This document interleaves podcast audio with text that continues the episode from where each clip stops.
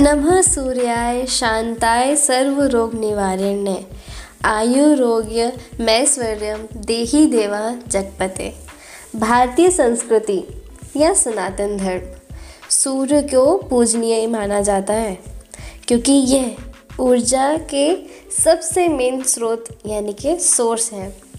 और आज हमारी विडम्बना तो देखिए कि हमें प्रकृति ने बनाया ही इस प्रकार से है कि हम मजबूर हैं एक सन जैसे स्टार के नज़दीक रहने के लिए। और आज इसी पूज्य सूर्य को हमने टच किया, है ना? यही सुना होगा ना आपने भी। तो चलिए जान लेते हैं इसका भी सच कि इस एपिसोड में जहाँ आपका बहुत बहुत स्वागत है। हालाँकि ये उपलब्धि भारतीय नहीं है, लेकिन हाँ मानव इतिहास में दर्ज की जाने वाली काफ़ी अहम घटना अवश्य है। तो अब पहले इस स्टेटमेंट को जान लेते हैं। हमने सूरज को छू कैसे लिया। इतना गर्म पहुँचे कैसे वहाँ तक? और ठहरिए ठहरिए। पहले एक का जवाब तो जान लीजिए सर। सो so, हुआ कुछ यूँ है कि NASA national aeronautics and space administration का स्पार्कर सोलर प्रोब जो है, इस वक्त फ्लो कर रहा है सन के अपर एटमॉस्फेयर में, जिसे कि हम कोरोना कहते हैं।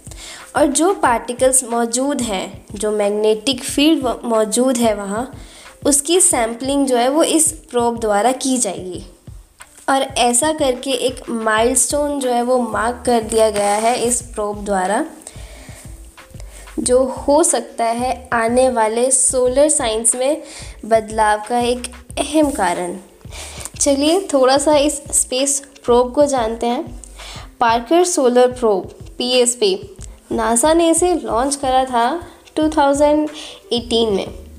इस मिशन के साथ कि हम कोरोना के कुछ ऑब्जर्वेशंस लेंगे और वह भी आउटर कोरोना है जो सन का, उसके ऑब्जर्वेशंस जिसके साथ ये ऐसा करने वाला पहला स्पेसक्राफ्ट होगा। तो अगर आप इसके नाम को लेके जानना चाहते हैं तो अच्छी बात है, हम भी बताना चाहते हैं। एक नैनोजीनेरियन फिजिसिस्ट हैं, जिनका नाम है योगन न्यूमैन पार्कर जो कि यूनिवर्सिटी ऑफ़ शिकागो के एमरिटस प्रोफेसर हैं। दोस्तों, इस मिशन ने हमारी जो सूर्य को लेके धारणा है, उसे रेवोल्यूशनाइज कर दिया। एक क्रांति का भाव जो है वो पैदा कर दिया है।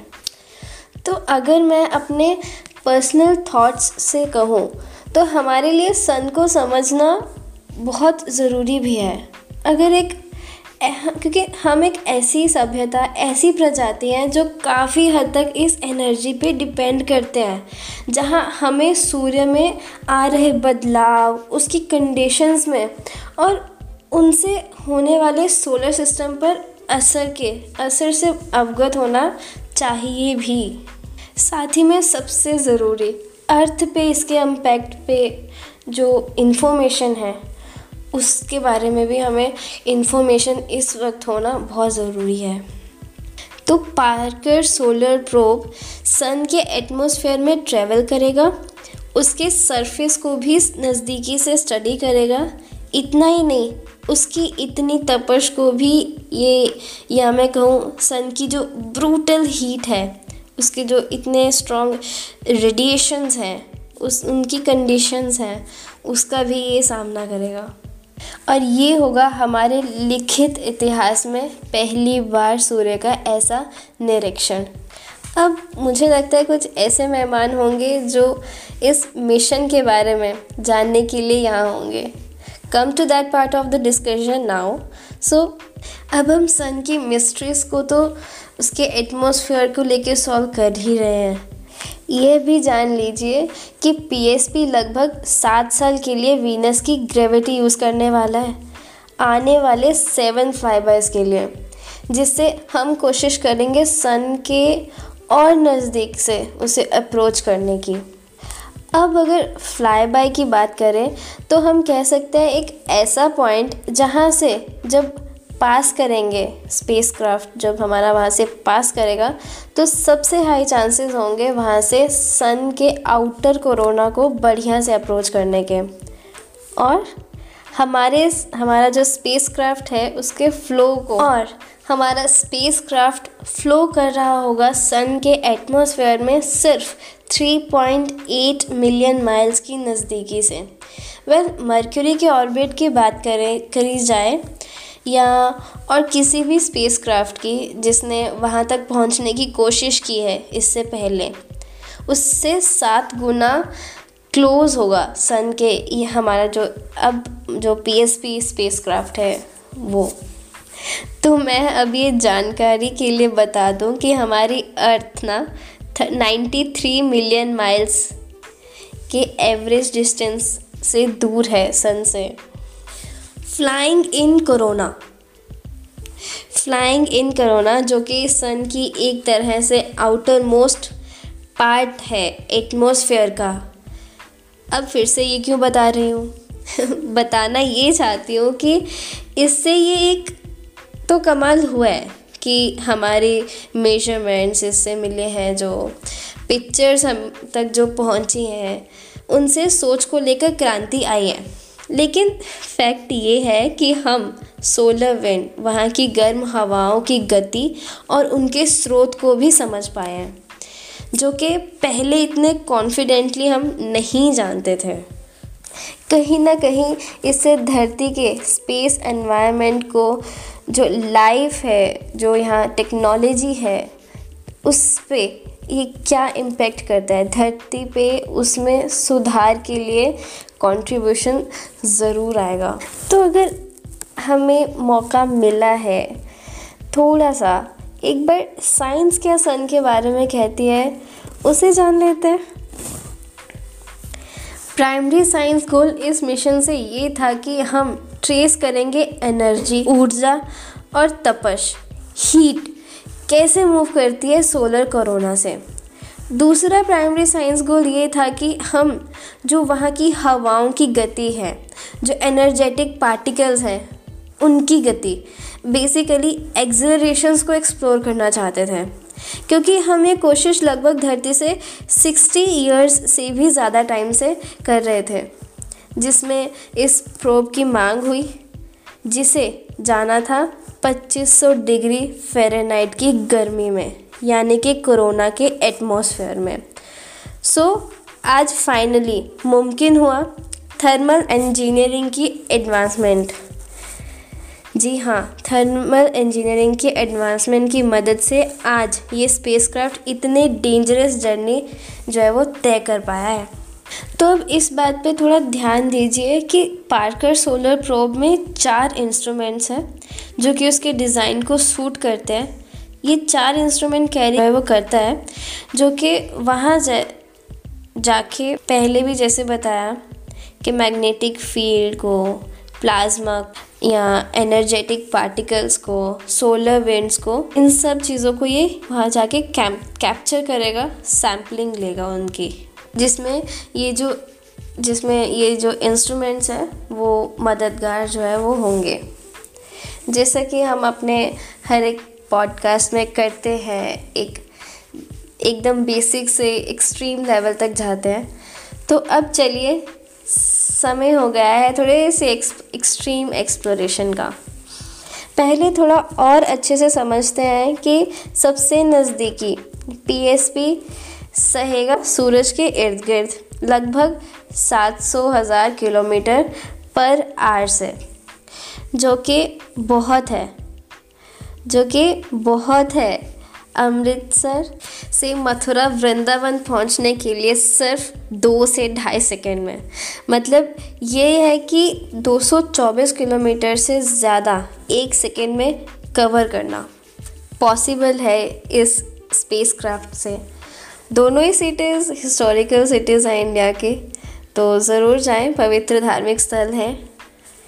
चलिए, दोस्तों, अगर आप थोड़ा और अच्छे से समझना चाहते हैं, अगर एक सेकेंड की दूरी की बात करूँ तो फिलाडेल्फिया से वॉशिंगटन डीसी एक सेकेंड में जो है, ये तय कर सकता है, जो कि लगभग लगभग 224 किलोमीटर की दूरी है।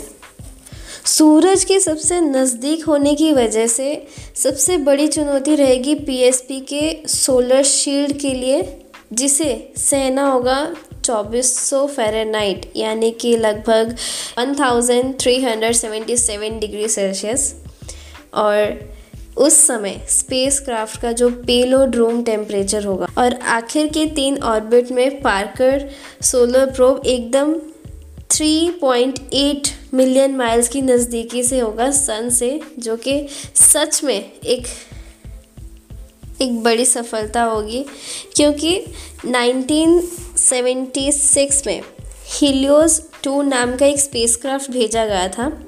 उसे, उससे ये सात गुना ज़्यादा क्लोज होगा सन के। हीलियोस टू का डिस्टेंस जो है वो ट्वेंटी सेवन मिलियन माइल्स था, उस वक्त रहा था। यहाँ अगर मरकरी भी हम बात करें, अगर यहाँ मरकरी भी जो सिर्फ़ thirty six miles million miles की दूर, दूरी रखता है सन से, उस हिसाब से उसका दस गुना हो गया। तो मर्क्यूरी को भी इस स्पेसक्राफ्ट ने पीछे छोड़ दिया एक हिसाब से। पीएसपी साइंटिफिक इन्वेस्टिगेशंस परफॉर्म करेगा सबसे गर, खतरनाक गर्मी के क्षेत्र में, जहाँ सोलर रेडिएशंस भी खतरनाक होंगी।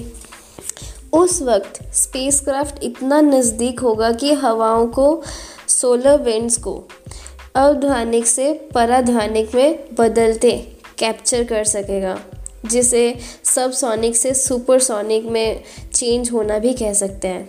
इससे अभिप्राय ये है कि बर्थ प्लेस बर्थ प्लेस है हाईएस्ट एनर्जेटिक सोलर पार्टिकल्स का वहाँ। ये फ्लाई कर सकेगा वहाँ पे। और क्या है सोलर विंड्स इन्हीं पार्टिकल्स से तो बनती है सोलर विंड्स उन्हीं से जो है वो रीजनरेट होती है। उन्हीं से जो फ्लेम है वो अपनी स्पीड हाई करेंगी एंड चेंज हो जाएँगे सुपरसोनिक में। तो इस प्रोसेस को जो है वो ये अच्छे से कैप्चर कर पाएगा। और इस सब के लिए ऑफ़ कोर्स स्पेस क्राफ्ट का वर्किंग रहना भी ज़रूरी है। तो चलो, बात करते हैं स्पेस क्राफ्ट और इंस्ट्रूमेंट को कैसे प्रोटेक्ट किया गया।